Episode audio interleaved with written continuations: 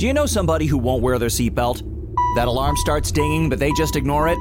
Well, next time, add some of your own dinging. Start going ding, ding, ding, ding, and don't stop. Ding, ding, ding, ding, ding, ding, ding. Yeah, keep going till they click that seatbelt. Because if saving their life won't make them buckle up, maybe that annoying dinging will.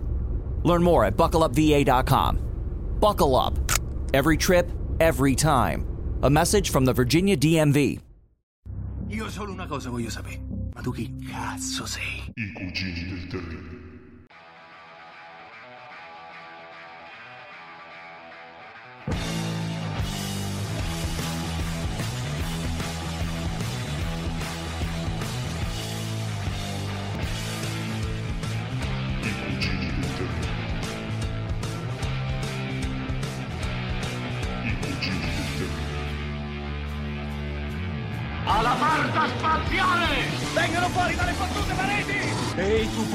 Levale le mani di dosso!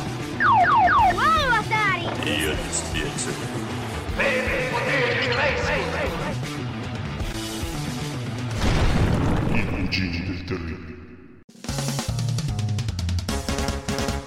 Ascoltatori di Atom Radio, buonasera. Eccoci qua giù allo studio di Valverde con i vostri cuginetti preferiti, i cugini del terribile, che stasera recuperano. ah, ah, recupera E stasera che ne so, recuperano.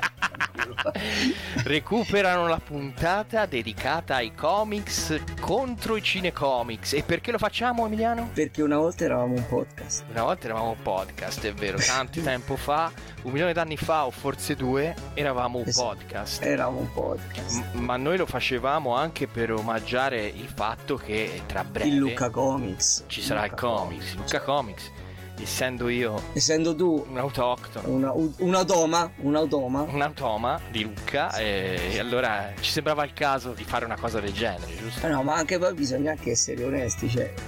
Sinceramente, sta storia dei cinecomics sembra non passare mai di moda. No? Ormai da- da- dal primo film su Iron Man e su Spider-Man, quello di Sam Raimi, sono passati quanti?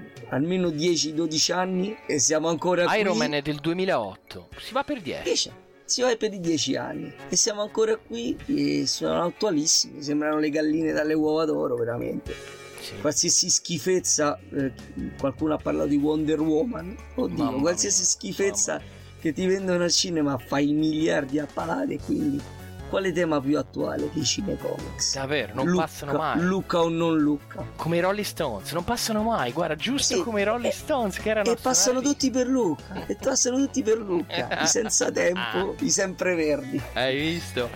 E quindi, caro Atom Radio, caro, carissimo Atom Radio, recuperiamo questa puntata che risale a quei bei tempi, che poi alla fine è soltanto un anno fa, e ve la riportiamo al futuro per voi in vista del prossimo Lucca Comics and Games 2017. Ciao! Dovrà funzionare! Il prossimo sabato sera ti rimanderò indietro nel futuro!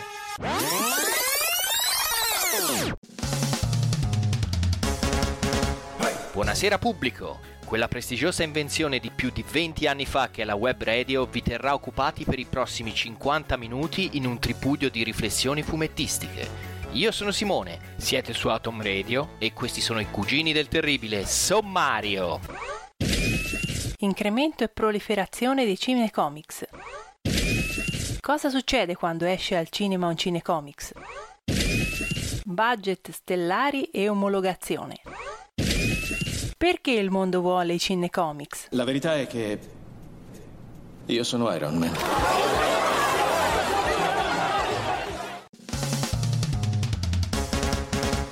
E benvenuti, bentornati ai cugini del terribile. Siete pronti per una puntata densa di emozioni? Ma, ma che, ma che, ma sa- ma che arriva la, la bat, la Batmobile qui? Ma che-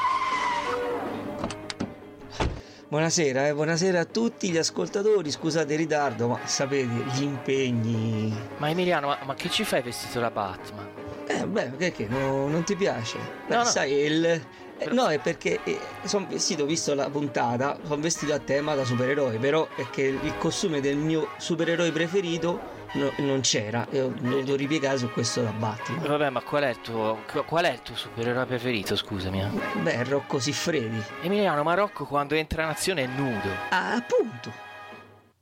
Ah, vabbè, via. Andiamo avanti. Allora, benvenuti alla puntata dei Cugini dei Terribile, dedicata questo mese di ottobre all'avvento del Lucca Comics and Games 2016. E Lucca Comics. Il Lucca Comics, c'è qualcuno che è andato a Romix qualche tempo fa e qualcuno gente- che andrà a Lucca ci sono, Comics. ci sono i poveretti come me che sono sempre andati quando potevano a Romix Eh, e c'erano le persone I benestanti, i, bene- i patrizi, i un'altra, patrizi. un'altra- un'altra categoria un'altra categoria come il signor Guidi che andava che poi però cioè, vive a, a un tiro di schioppo Eh vabbè, ma che andavano a Lucca vestiti da, da, da, da comandante della flotta stellare Sì, col pigiama, e- col pigiama, e col pigiama, pure. col pigiama. Esatto, col pigiama. Col pigiama. Però vabbè, io del resto ho la fortuna di abitare a 15 km dalla città dei cartoni e, delle- e dei fumetti e dall'età di 13 anni ci sono sempre andato col trenino ciuf ciuf e sono andato là. L'ho vista crescere, Emiliano, mi, è- mi è cresciuta sotto gli occhi. Sì, adesso è diventata una specie di grande antico, cioè c'ha i tentacoli come Cthulhu, Luca, Sì, perché esatto, sì, sì.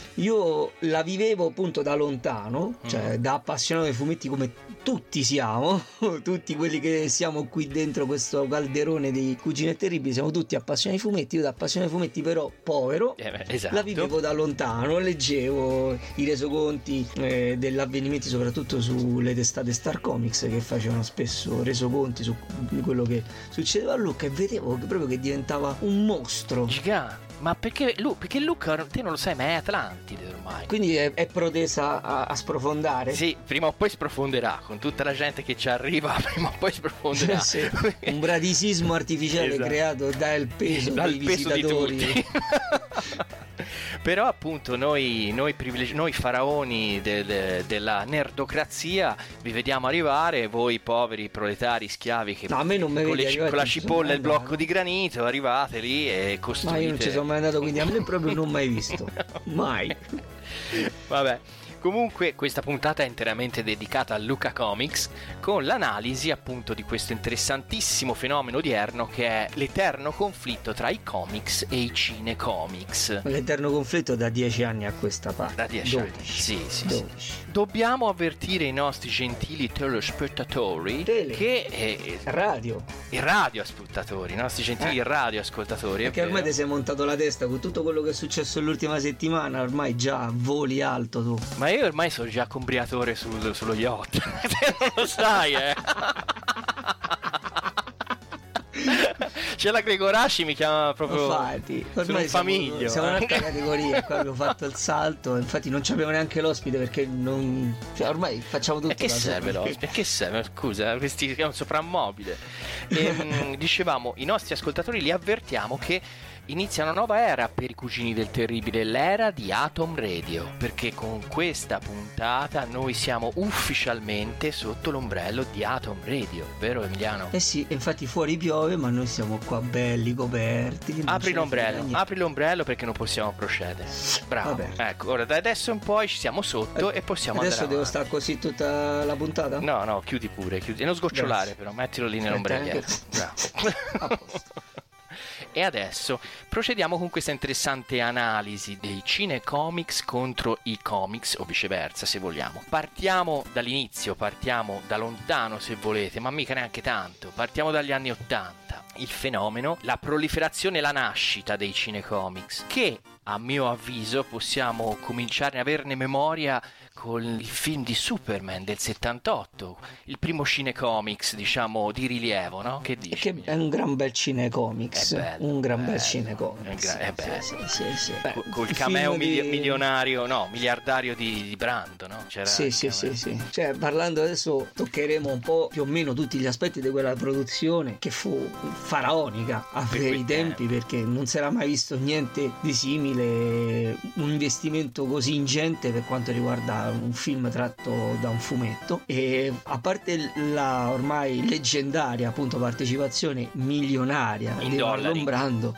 fu interessante anche le partecipazioni di altre grandi stelle del cinema come per esempio Gene Hackman al quale venne poi chiesto successivamente Cioè, scusi, ma lei perché ha partecipato a un film tratto da un fumetto che quindi magari la sua immagine di attore è... E quello gli ha detto 8 milioni di dollari. Basta, niente più argomentazioni.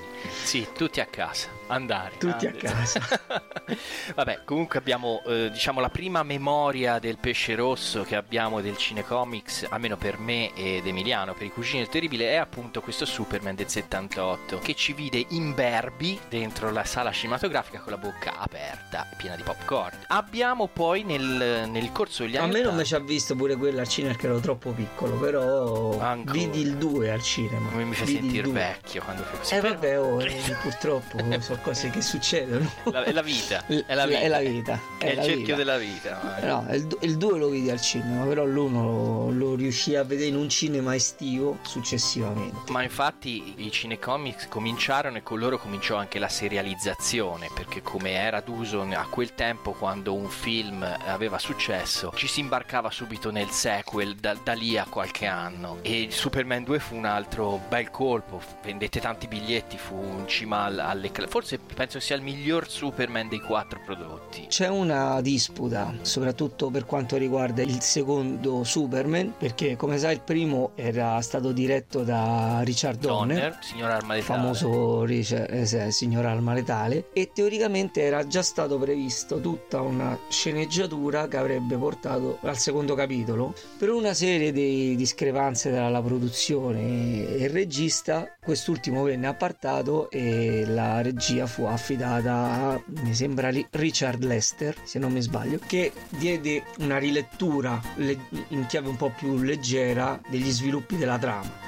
È pur vero che l'impianto ormai era abbastanza solido, quindi gli interventi diciamo, si limitarono a non dare una soluzione di continuità tra il primo e il secondo capitolo, che invece era stata pensata. Chi è interessato può vedere la versione Director's Cut di Superman 2, come era Uh. stata originariamente pensata da Donner che è molto interessante anche se non doppiata. E però sì in effetti eh, diventa il film più appassionante perché ormai già tutto è introdotto eh, non c'è bisogno di spiegare niente si va già nel pieno dell'azione con un personaggio già maturo. Quindi è interessante. Sì, esatto, siamo negli anni 80 e negli anni 80 i cinecomics c'erano, come stiamo dicendo, con Superman, ma erano sporadici, cioè accadevano di era tot in effetti un effetto. era un grande evento Era un evento cavolo esce il film di Superman Tutti uh. e ci vogliono dieci anni per far uscire il film di Batman Oh! e poi basta Che ingenuità che avevamo, che belli, eravamo proprio belli, di la verità, eh? Eh, sì, eravamo giovani Eravamo e giovani. non ci fregava niente. E allora abbiamo avuto, come ti ho detto, per gli anni 80, diciamo, quando si parla di cinecomics, possiamo dire soltanto la quadrilogia di Superman, con il primo iniziato nel 78, quindi già con un piede fuori dagli 80, e poi però gli anni 80 finiscono con quel gran cazzotto in faccia al, nerdi- al nerdista professionista che è stato Batman di Tim Burton nell'89, che lì fu anche il maggior eh, successo al botteghino di un cinecomics mai fatto prima, più di Superman. Il merito della, della pellicola di Barton fu quella di eh, attingere ispirazione da una serie di graphic novel del Cavaliere Oscuro o Killing Joke soprattutto per le origini del Joker eccetera però non, non essere assolutamente debitrice alla continuity fumettistica, cioè dover per forza fare un film che fosse fedele a quanto visto nei fumetti,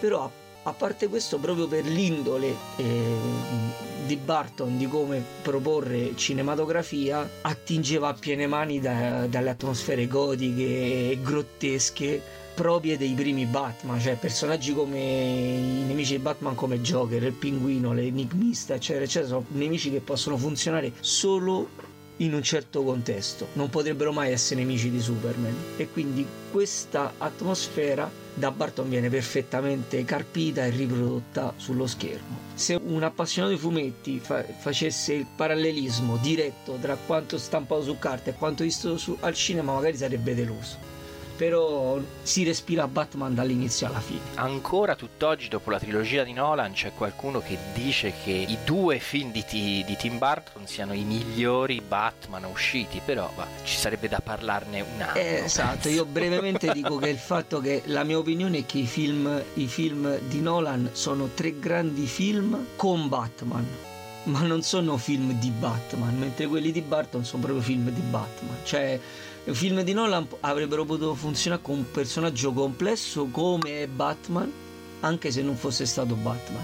I film di, di- di Barton sono proprio costruiti intorno a- diciamo, alle atmosfere di Batman, non avrebbero potuto funzionare con nessun altro. Quindi questa critica, questa diaspora fra i fan è, è totalmente comprensibile. E ora, dopo, dopo gli anni 80, dove il cinecomics lentamente è ingranato come un motore diesel, negli anni 90 si avvia, si avvia sempre di più con la comparsa di altri cinecomics, sempre ovviamente più frequenti, non spessissimo, ma ce n'è di più, anche relativi ad altri eroi che non siano prettamente DC Comics, anche altre case, altre case fumettistiche si affacciano al cinema e abbiamo con loro l'incremento degli incassi, quindi l'affare si fa interessante, soprattutto perché in patria, negli Stati Uniti, i cinecomics sbancano. Il resto lo raggranellano in giro per il mondo. Meccanismo questo che poi sarà lentamente abbandonato e capovolto perché si arriva ai tempi odierni, ora nel 2016, che un cinecomics fa la stragrande maggioranza degli incassi, sì in patria, ma in ugual misura anche all'estero. Quasi, la, la- la bilancia è quasi in pari. Tutto ciò comporta quindi un grande business e un grande movimento di soldi che coinvolge ovviamente anche le stesse case fumettistiche. E noi ci domandiamo, caro Emiliano, ma che succede quando esce un cinecomics al cinema? Cosa comporta? Adesso il fenomeno è che praticamente, al mio modo di vedere, la presenza di questi, di questi blockbuster al cinema si inseriscono in un momento di stanca del tutto il settore cinematografico. L'abbiamo detto già in altre occasioni, per esempio quando parlavamo della- di, Stran- di Stranger Things, della serie Netflix che pesca dalle atmosfere ottantiane dei film della nostra gioventù, eccetera, eccetera. Abbiamo detto che è in chiaro una situazione in cui a Hollywood sono un po' in crisi di, di idee e tendono un po' a riciclare un po' di tutto, dalle atmosfere ai copioni, ai personaggi, fare remake, eccetera, eccetera.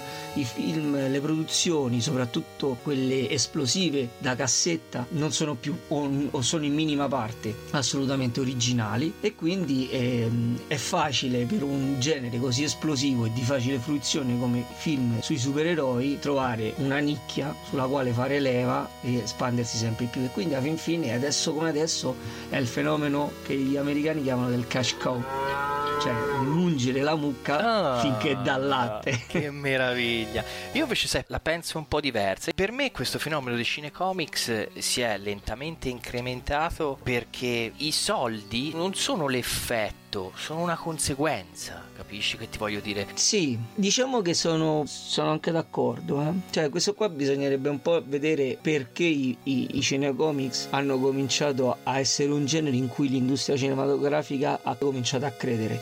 Perché, a parte i primi due film e mezzo di Superman, perché già il terzo, pur prodotto da Warner Bros., era un po' così. Era un po' Eh, merda. era un po' una merda, Un po' una una merda. Eh, sì, sì. Però, però ancora ancora, eh, bah, così. Invece il quarto, vabbè, c'è una storia travagliata dietro, lasciamo perdere.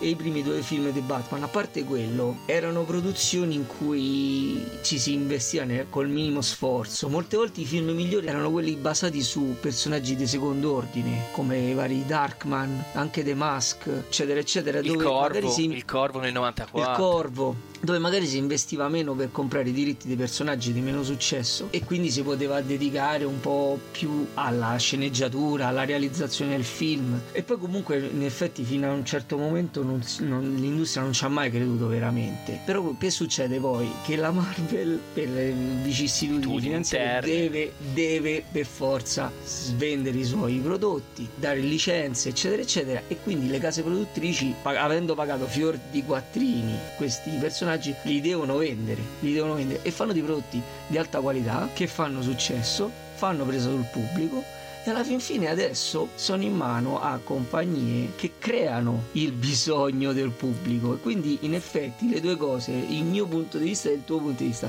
sono assolutamente correlati, sono dentro un circolo, un cane che si morde la coda, perché alla fin fine è vero che sta mucca la sfrutti finché dà latte, però se continui a dargli il foraggio, sta mucca continuerà a produrre latte. La gente vuole i cinecomics perché le industrie cinematografiche montano un hype talmente strepitoso che la gente continua a dire sì, fatemi Capitano America 25 che devo vedere che è successo. Fantastico Iron Man 16.000. Esatto. C'erano degli effetti speciali. Esatto, me lo sono trovato qui? Eh sì, sì, sì. e quindi è un po' così. Eh, diciamo che ci sarà un momento in cui sto circolo vizioso si interromperà e, e magari non avremo più film basati sui supereroi. E questo succede anche su Star Wars, eh? perché sai Sì. bene che ha detto la Disney su Star Wars. Eh beh. un film all'anno fino al 2020 o oltre, non mi ricordo. Ma, ma- ma lì, vedi- lì la vedo già più giustificabile appunto perché come, ha fatto, come hanno fatto le case cinematografiche al tempo, tipo la Fox, la Sony, hanno investito in un personaggio, dopo devono riprenderli sti soldi. La Disney ha fatto veramente un mega investimento con Lucas, cioè gli ha dato veramente dei, dei- dei miliardi di dollari, beh. quindi per forza deve riprenderli, se no fa veramente un buco di bilancio di quelli, ci, ci va dentro tutto il pianeta, ma Marte, Venere, ci cascano tutti sì, dentro. Sì, sì, sì, eh. assolutamente. E se, e se per, e- e se per riprendere quei soldi per me è persino disposta a rifare quasi da capo un film praticamente finito come Rogue One, Vuol dire che gli interessi in ballo sono veramente grossi, grossi, grossi. eh, capito? Eh, sì. Però vabbè. Vabbè, comunque, dicevo su questo discorso delle- dell'empatia e del perché la gente vuole cinecomics, magari lo riprendiamo alla fine della trasmissione. Adesso dicevamo cosa succede quando esce un cinecomics. Andiamo direttamente ai tempi odierni, quelli recenti, saltando gli anni 90, perché Sì, sì. tanto alla fine se ne può parlare, ma quello che ne viene fuori è che dagli anni 80 fino ad oggi c'è stato un lento incremento dei cinecomics sia come produzione, come numero di produzione, sia come budget investito. Ci hai fatto caso, una piccola parentesi, ci hai fatto caso che più aumentano i film di supereroi e parallelamente diminuiscono i film tipo polizieschi d'azione, quelli che- con cui siamo cresciuti negli anni 80? Cioè adesso i film diciamo dove si spara sono proprio film di serie Z tipo... Qualcuno, qualcuno ne esce anche fuori bene, tipo Smoking Aces eh, o roba del genere. Però hai più visto un film tipo Arma Letale? No, assolutamente. che no. erano, i nostri, che erano i film d'azione degli anni 80-90. Adesso i film d'azione dei 2000-2010 sono i film supereroi. E perché evidentemente già siamo in un'epoca dove non basta più sparare, serve fare l'azione interplanetaria per, per far, eh, diciamo, coinvolgere il pubblico. Però come fai a giustificare? Non serve più far scoppiare il minicicciolo, Esatto. serve far scoppiare un sistema solare. Esatto. E come fai, giusti- come fai a giustificare il poliziotto intergalattico? Ce l'hai in casa, il supereroe? Esatto, esattissimo, bravo Emiliano. E con questa brillante deduzione noi lasciamo partire il nostro intermezzo musicale che oggi ci consegnerà gli ACDC con Shot to Thrill. Yeah! Vabbè, non fate caso a quello che dice, sentite la musica e basta.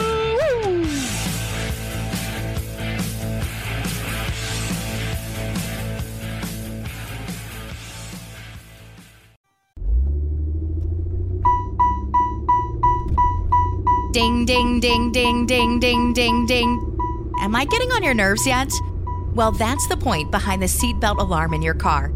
And if you know somebody who won't listen to it, well, feel free to be annoying and remind them to buckle up. You could save their life. To find out more, go to buckleupva.com. Buckle up. Every trip, every time. A message from the Virginia Department of Motor Vehicles. Do you know somebody who won't wear their seatbelt? That alarm starts dinging, but they just ignore it? Well, next time, add some of your own dinging. Start going ding, ding, ding, ding, and don't stop. Ding, ding, ding, ding, ding, ding, ding. Yeah, keep going till they click that seatbelt. Because if saving their life won't make them buckle up, maybe that annoying dinging will. Learn more at buckleupva.com. Buckle up. Every trip, every time. A message from the Virginia DMV. E rieccoci collegati al nostro prestigioso studio di Valverde, dove i cugini del terribile tu stanno stai nello studio del Valverde, io sto dall'altra parte dell'emisfero boreale. Ah, ma te dove stai? In Honduras, se non sbaglio. No, sì, non, non, non Duras, così non Duras, non possiamo andare avanti così. Mi sembrava che tu avessi degli affari in corso con i Savastano di Davide Roba, no? Niente, non eri te. No, non Eh, ero io.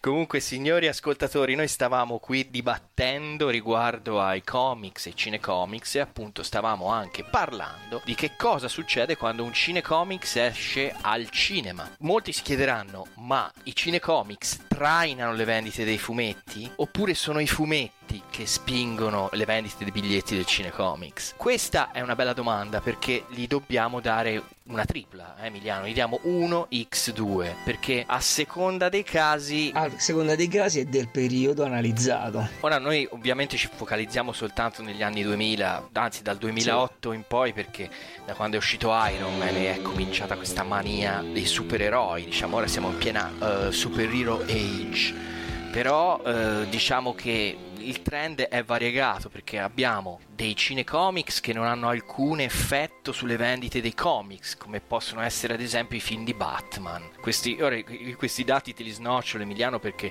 ho, ho girato in rete e mi sono trovato anche un sito bellissimo. Hai fatto i compiti a casa. Ho fatto i compiti a compiti a casa, casa. Cioè, si vede, si vede cioè, gli altolocati, i Sì, faraoni. i patrizi e i plebei, e siamo sempre vanno lì. a Lucca. Io invece vengo qua vestito da Batman perché non ho trovato la foglia di figo Eh, sì. di, di Rocco. Di Rocco. Mi presento senza, senza la cartella e, e vado, vengo a braccio. Invece tu vieni con i dati, sei un uomo serio, Eh sì, una ma, persona. ma- ma- ma è il peso delle responsabilità. sei un omo, omone Eh sì, serio. cioè, è il peso delle responsabilità Emiliano. Infatti queste responsabilità mi hanno condotto sul sito dello Spazio Bianco, dove c'è un interessante articolo con le percentuali di vendita dei biglietti. Che palle. Eh però Che insomma, palle. c'è il grafichino a torta, tu vedessi bellino. E c'è E allora parlava appunto un cinecomics come è stato Batman con la trilogia di Nolan non ha assolutamente influito sulle, sulle vendite dei comics. Invece un minimo l'ha influenzato quelli di Spider-Man, quelli di Amazing Spider-Man. Agli ultimi, quelli brutti. Quelli brutti, esatto, quelli proprio bru- brutti, che quelli hanno incrementato, hanno sfruttato l'effetto attesa. Faccio una piccola parentesi su questo. È interessante vedere anche non solo il personaggio, il periodo del cinema, eccetera, eccetera, in cui si presenta il film, ma anche il periodo di come stanno andando i fumetti del personaggio in quel momento, perché ci sono fumetti che hanno un seguito de- del pubblico abbastanza costante. E soprattutto questi sono i fumetti, diciamo, un po' più indipendenti, non delle grandi multinazionali come Marvel o DC. Invece sono dei fumetti e io da lettore l'uomo ragno te lo posso dire che ci sono dei momenti in cui proprio il pubblico si disamora delle, delle vicende e non compra perché viene proposto materiale quantomeno mediocre per non dire pessimo e se non mi sbaglio, perché io con le date non so un granché, però se non mi sbaglio, i due film eh, di Amazing Spider-Man sono usciti nel periodo immediatamente successivo al eh, One More Day e al Brand New Day, cioè ti- tipo l'azzeramento del matrimonio di Peter Parker per il patto con Mephisto, eccetera, eccetera. È un periodo in cui molti fan, tra cui il sottoscritto, si sono disamorati delle vicende di, di- Peter Parker perché la trama eh, che era stata sviluppata in quel periodo dalla Marvel sembrava un po' un tradimento dei valori del personaggio, eccetera, eccetera. Quindi bisognerebbe capire se questo incremento di vendite che coincidono con l'arrivo di un cinecomics non siano state precedute da una caduta di interesse di quel fumetto. Perché è chiaro, se tu quel fumetto sta sempre su vende 100 e poi c'è una caduta di 20 e va a 80 e un recupero di 10, sta vendendo sempre 10 meno che il normale. Sì, sì, devi entrare nell'ordine delle idee che il, il media fumetto per incrementare le proprie vendite ora come ora negli anni 2000 ha bisogno assolutamente di campagne promozionali su altri media, tipo televisione. Assolutamente. Se no non si smuove foglia. Ma certo, perché se no, se no i fumetti li leggono sempre quei quattro nerd sfigati. Bravo, bravo, capito sì. E quindi uno è portato a pensare, vabbè, esce il cinecomics al cinema, promozione, pubblicità, la gente compra più fumetti. Questo l'abbiamo visto anche con i videogiochi, no? Quando noi da giovani era- eravamo visti come degli emarginati, adesso chi non videogioca, perché ormai è un, un media globale, eccetera. Telefonini, console e quant'altro ormai Sì, è sì, una sì. cosa di massa. Comunque listati sono tre, 1 X2, Batman esce al cinema e le vendite rimangono piatte, Spider-Man esce al cinema e c'è un minimo di aumento nell'attesa. Gli Avengers, gli Avengers invece hanno avuto un effetto esplosivo dopo l'uscita dei film, però ha abbracciato, si è spalmato su tutte le testate dei supereroi che componevano il gruppo. Certo, ma perché se tu pensi che gli Avengers, come tutte le collane della famiglia dei Vendicatori, Iron Man, Capitan America, in quel momento non erano stelle di prime grandezza dell'universo editoriale della Marvel, Esatto. lo sono diventati Dopo. Lo sono diventati dopo, perché all'inizio degli anni 2000 e nella Marvel, che era diciamo che è stata l'antesignana di un certo tipo di film eh, supereroistici, perché adesso la Warner con la sua sussidiaria DC viene dietro e viene dieci anni dopo, quindi è un po' Sì, difficile sta rincorre- recuperi. rincorre un sta po'. ricorrendo e un po' un affanno, però la Marvel, le sue stelle prime grandezza erano l'Uomo Ragno e gli X-Men e ovviamente quelli stavano già quasi alla saturazione delle loro capacità di vendita. Con dei prodotti comunque buoni hanno avuto appena appena una leggera scossa, poi ci sono stati anche prodotti pessimi, tipo il terzo di X-Men o gli Amazing Spider-Man e anche il terzo di Spider-Man che non si poteva tanto vedere e quindi le vendite comunque sono rimaste lì. Invece collane che non avevano, a parte qualche caso sporadico, ma non avevano mai registrato dei picchi di vendita clamorosi come l'universo vendicativo e comprimari, ovviamente prodotti sulla spinta di, di film oggettivamente molto buoni, comincia un hype che poi la Marvel lo vede e ovviamente punta su di loro eh, anche per molti altri motivi Esatto. inerenti diritti, Diritti, esatto. incrociati eccetera eccetera punta su quelle, su quelle collane e le lancia adesso il fulcro dell'universo narrativo Marvel gira intorno ai Vendicatori non più agli Gli X-Men, X-Men. Esatto, e quindi cioè, ricordiamo ai nostri ascoltatori, prima gli, ero- gli eroi, come ha detto Emiliano, gli eroi dell'universo Marvel erano gli X-Men e l'Uomo Ragno, però guarda caso sono stati i due brand che la Marvel ha dato via per primi, ha dato il, Spider-Man alla Sony e gli X-Men alla Fox, se non sbaglio. Sì, insieme ai, ai Fantastici 4 però lì mettiamo proprio stendiamo, Stendiamo un velo pietoso. pietoso. E flick o flock. E quindi quando loro si sono imbarcati nell'avventura cinematografica con il Marvel Cinematic Universe hanno dovuto per forza di cosa rivalutare altri supereroi per farne le loro stelle di prima grandezza. E ecco come hai detto te gli Avengers, Iron Man che ora è diventato centrale nell'universo Marvel mentre prima era marginale. Ma ci sono tipo adesso, dopo una serie di vicissitudini, perché poi qui bisognerebbe anche fare un discorso che non affrontiamo del tipo di come adesso ne- negli ultimi vent'anni, perché è una cosa che parte dagli anni 90, del modo in cui vengono raccontate le storie negli Stati Uniti, che dal formato telenovela senza soluzione di continuità che dura e porta avanti trame e sottotrame durante 30 anni. X-Men di Claremont, qualcuno se li ricorda che non finivano mai, prendevano cose Sì, sì. così. Negli anni 90 cominciano a fare storie che possono essere autoconclusive per raccogliere un volume paperback e poi vendertelo a prezzo maggiorato in fumetteria. E poi tutto questo viene appunto portato al limite, storie cotte e mangiate che vengono trascinate un po' in- nell'attesa del, del cinecomics. È come se il fumetto fosse propedeutico a montare l'attesa Esatto, per per, per l'esplosione dei, dei fuochi artificiali. È come la, feria- la- la fiera del paese. Sì. I fumetti sono i ciccioli, I. Coca-Cola e, e così. Eh. E poi i fuochi artificiali finali sono il, il film Il che film. porta a compimento un po' tutto. Tra, tra l'altro film che come abbiamo accennato prima con budget progressivamente saliti dall'essere meno di 100 milioni di dollari durante gli 80 siamo arrivati attualmente con gli Avengers a budget di 220 milioni di dollari per fare un film. Quindi cioè, la, la crescita è, è senza freni è- Certo. è ver- e, ogni anno, e ogni anno questo budget si, si abbatte il record, cioè si cresce Certo. ancora di più e singolarmente uno magari è, è- portato a ragionare e a dire sì vabbè ma che vuol dire la qualità di un film non dipende dai soldi che uno ci investe, dipende da come è fatto. E invece no, se si va a vedere le statistiche con la calcolatrice in mano, i film che sono costati di più, sui quali ci hanno investito di più, sono stati quelli che poi alla fine hanno anche guadagnato di più. Quindi il supereroismo è veramente una, una cosa strana da, da- da poter anche prevedere. Io credo che dal punto di vista dell'incremento del budget e dall'incremento esponenziale dei budget investiti in questo, in questo campo, ci sono due cose da tenere in conto. Primo, il fatto che, come dicevamo prima, probabilmente i supereroi sono i poliziotti losangelini del 2000. Eh sì.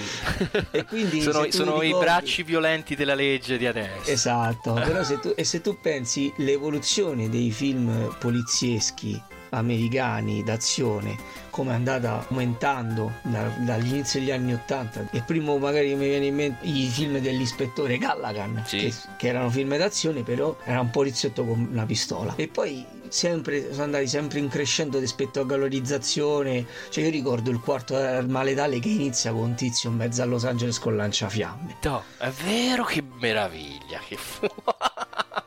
voglio dire, è sempre stato un, un crescendo di spettacolarità, no? E ovviamente questi qua non devono essere da meno. Per fare degli effetti di spettacolarità a livello galattico devi mettere dei soldi per fare quello. Ma dall'altro punto di vista io credo che sia un genere che è stato sempre abbastanza bistrattato dai critici, che pensano che siano film di murder, Di murder, murder, film, film di murder e probabilmente lo sono, ma non lo sono più di quanto potessero essere i film polizieschi degli anni 80, per dire. E, e che quindi per dargli una sorta di legittimazione e, e quindi poterlo vendere come invece un prodotto di qualità per cui la gente sia legittimata a spendere i suoi soldi. Alla fin fine bisogna metterci dentro dei grandi nomi, tanto dal punto di vista eh, interpretativo che dal punto di vista della realizzazione. Quindi grandi registi e grandi attori, che poi portano a un buon prodotto, perché comunque per quanto possa essere un prodotto di cassetta, se ci metti dentro gente che sa lavorare, alla fin fine ti fa un buon prodotto. Quindi da- abbiamo una fetta eh, devoluta alla realizzazione vera e propria e una fetta che va eh, nel cachet del- dell'attore protagonista che di solito è quello Certo. di richiamo. E vabbè, però possiamo anche indugiare un attimo su questa cosa un po' particolare che attualmente i maggiori sceneggiatori e registi di cinecomics hanno esperienze pregresse nei fumetti. E sembra proprio che il trend è- sarà quello, cioè in futuro i cinecomics saranno trattati e diretti sceneggiati da persone che hanno avuto un'esperienza di fumettisti alle spalle, come può essere ad esempio Mark Miller con Kick-Ass. E quindi si potrebbe anche assistere all'omologazione tra la narrazione nel fumetto e quella del cinema, cioè si arriverà a un, in un punto che avremo fumetti disegnati come storyboard per il cinema e film girati come fossero vignette de- de- con lo stile fumettistico. È un rischio un po' di sterilizzazione del medium fumetto, eh, perché lo priva delle sue peculiarità e lo, lo appiattisce sul cinema, però sembra Sì, ass- assolutamente ormai diciamo che i due generi, almeno finché questo connubio funziona e fin quando le case produttrici, che poi ricordiamo che eh, ormai hanno le mani direttamente in pasta, cioè eh, la, la Marvel non ha più bisogno di cedere i propri diritti perché essendo stata assorbita dalla Disney, con i Marvel Studio ormai fa tutto in casa Sì. e la DC è, è da sempre una sussidiaria della Warner Bros. e quindi diciamo che ormai la sinergia produttiva è a livelli totali. Quindi finché c'è questo interesse ovviamente si spingerà da quel punto di vista là. È interessante il fatto che adesso c'è diciamo questo flusso di sceneggiatori eccetera dal fumetto al cinema perché invece il flusso inverso già c'era stato nel corso dei- degli anni soprattutto appunto negli ultimi dieci di gente soprattutto sceneggiatori che dal cinema passarono a fare i fumetto fumetti, esatto. al fumetto perché per esempio ricordo che un- le- le- il rilancio presunto del, dell'uomo- del ciclo narrativo dell'uomo ragno dopo il il, il One More Day e aveva un, un team creativo tra cui c'era um, Bob Gale che è lo sceneggiatore di Torno al futuro o Dan Slott che pure viene dalla che attualmente ancora lo scrittore dell'Uomo Ragno che è un altro sceneggiatore televisivo Straczynski No, che te lo dica a fa e Jeff Lubb che anche è stato con le mani in pasta in vari serial televisivi come Heroes eh, o, o Smallville tanto per citarne qualcuno di non sospetta argomentazione. E quindi diciamo, e, oppure mh, Joss Whedon regista degli Avengers e, de- e creatore di Buffy che ha scritto il ciclo degli Astonishing X-Men quindi alla fin fine questa simbiosi questa sinergia tra i due mondi c'è sempre stata un po' di flirt però adesso stiamo proprio a livelli che ormai eh, Sì, c'è l'interscambio, c'è l'interscambio di personale, cioè proprio questa casa sembra un bordello. Gente Anche che entra e appunto esce. come abbiamo detto prima come abbiamo detto prima i, diciamo che i due media si stimolano uno con l'altro Esatto, si, si titillano, si titillano Emiliano. si toccano qua sotto Sì, sì. uh, uh, uh, uh. E ora arriviamo Sì, sì, alla domanda principe e anche finale per chiudere questo speciale, che è perché il mondo ha sempre voglia di cinecomics? Perché la gente vuole sempre più cinecomics? Dove stanno le ragioni secondo te Emiliano? Dopo ti dico anche le mie. perché, perché qualcuno li deve vendere Anche. allora se qualcuno li deve vendere allora ci fa venire voglia di vederli Eh. e, e quindi noi siamo dei bambini quando ci fanno vedere le cose che esplodono Oh, eh, vabbè. a noi ci piace Sì, ma quello sì, dove c'è, voglio dire, dove ci sono dinosauri, pirati e, e- e robottoni che si picchiano, roba che scoppia, noi siamo a casa. manca no? solo Barbarianna Sì, Barbarianna e Kung Fury che arriva col calcio volante. Esatto, Ehm, esatto. no, io magari intendevo una- un'altra cosa, ho fatto una riflessione perché il fumetto e quindi anche il cinecomics, il, supero, il- diciamo il superomismo, il, supero, il superoismo, il superoismo si presta perché intercetta anche dalla società dei fenomeni e li ripropone sotto altra veste, no? Magari ripropone sotto altre spoglie il quadro geopolitico che c'è attualmente, i contrasti che ci sono, rappresenta anche crisi di identità che possono avere i giovani, questo fatto che il supereroe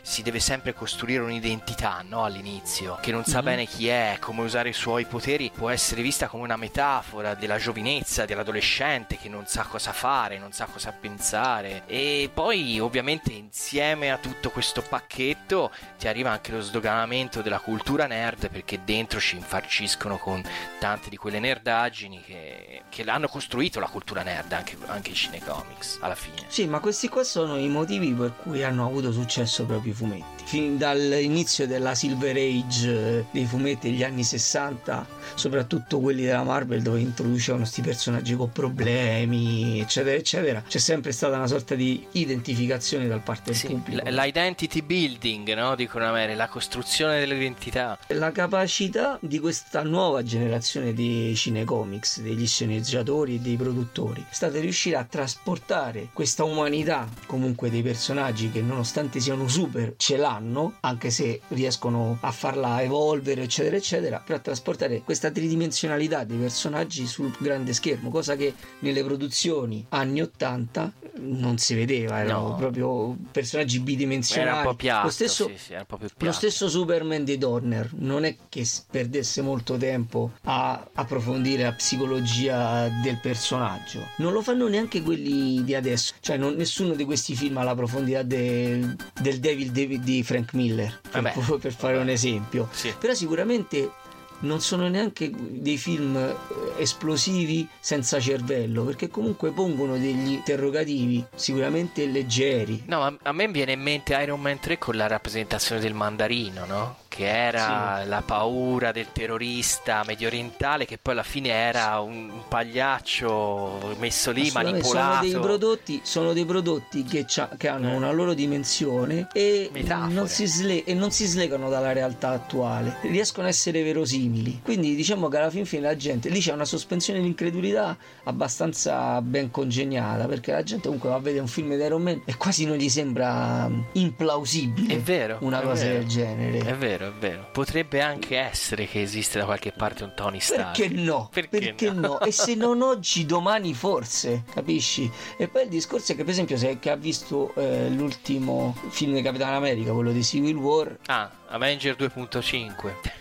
Sì, praticamente attinge, attinge a piene mani da una sceneggiatura comunque ben congegnata della serie a fumetti. È veramente un, un capolavoro. Però la ripropone in maniera sicuramente rimaneggiata, ma comunque ben congegnata e funzionale. C'è una modalità sul fatto del controllo o non controllo, la- le responsabilità di chi deve o non deve controllare. E queste cose qua comunque alla fin fine una persona, a uno spettatore poco attento scorrono via e si vede un film d'azione e fine. A una persona che ha un minimo di ragionamento in più comunque lascia qualcosa. Io credo che come tutti i buoni prodotti, cioè a parte il fatto che come detto prima te li- qualcuno li, ci sta investendo e qui, finché c'è interesse a te, li proporranno e ti faranno venire voglia di vederli. Però finché vengono fatti con questa qualità, la gente non si stanca perché è vero che sono gli stessi personaggi, a parte che spesso stanno avendo un ventaglio, cioè si sono visti i personaggi protagonisti di produzioni multimilionarie che adesso diventano il centro focale delle narrazioni, personaggi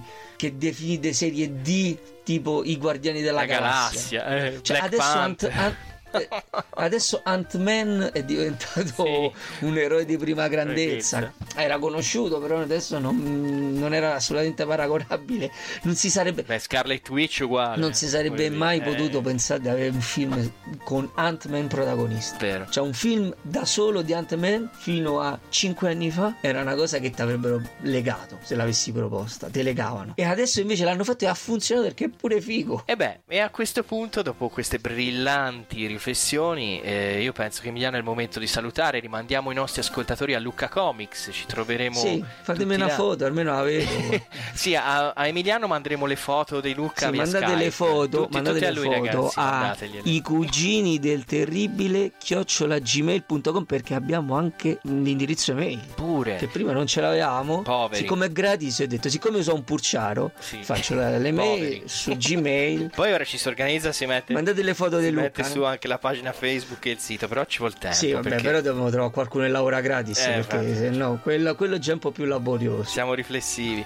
Comunque, venite a Luca Comics, ci troveremo là. Io almeno ci Eh, sarò. andate a Luca ci sarò. Comics. Cercherò di intercettare più persone possibili. Se vedete uno che sembra Riker senza ba- il comandante Riker senza barba è Simone. Sono io, col pigiamino, ovviamente. Esatto, col- rigorosamente col pigiamino di spandex.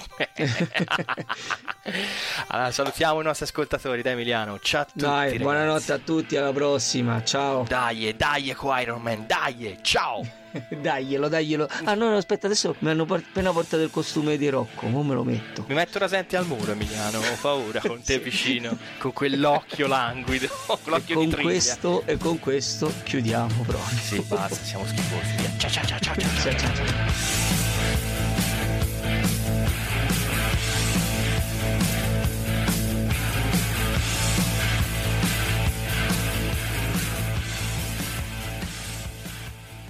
Is inflation taking a bite out of your grocery budget? Andrews Federal Credit Union is here to help. Introducing our Inflation Buster Share Certificate with 5% APY for seven months, now through December 2nd. Bring your money to Andrews Federal Credit Union today. The Inflation Buster account must be open with new money. Andrews Federal Credit Union membership is not just for the military, we also serve the community. Visit andrewsfcu.org. Federally insured by NCUA. Membership eligibility required. APY equals annual percentage yield. Must have a $1,000 minimum balance to earn advertised APY.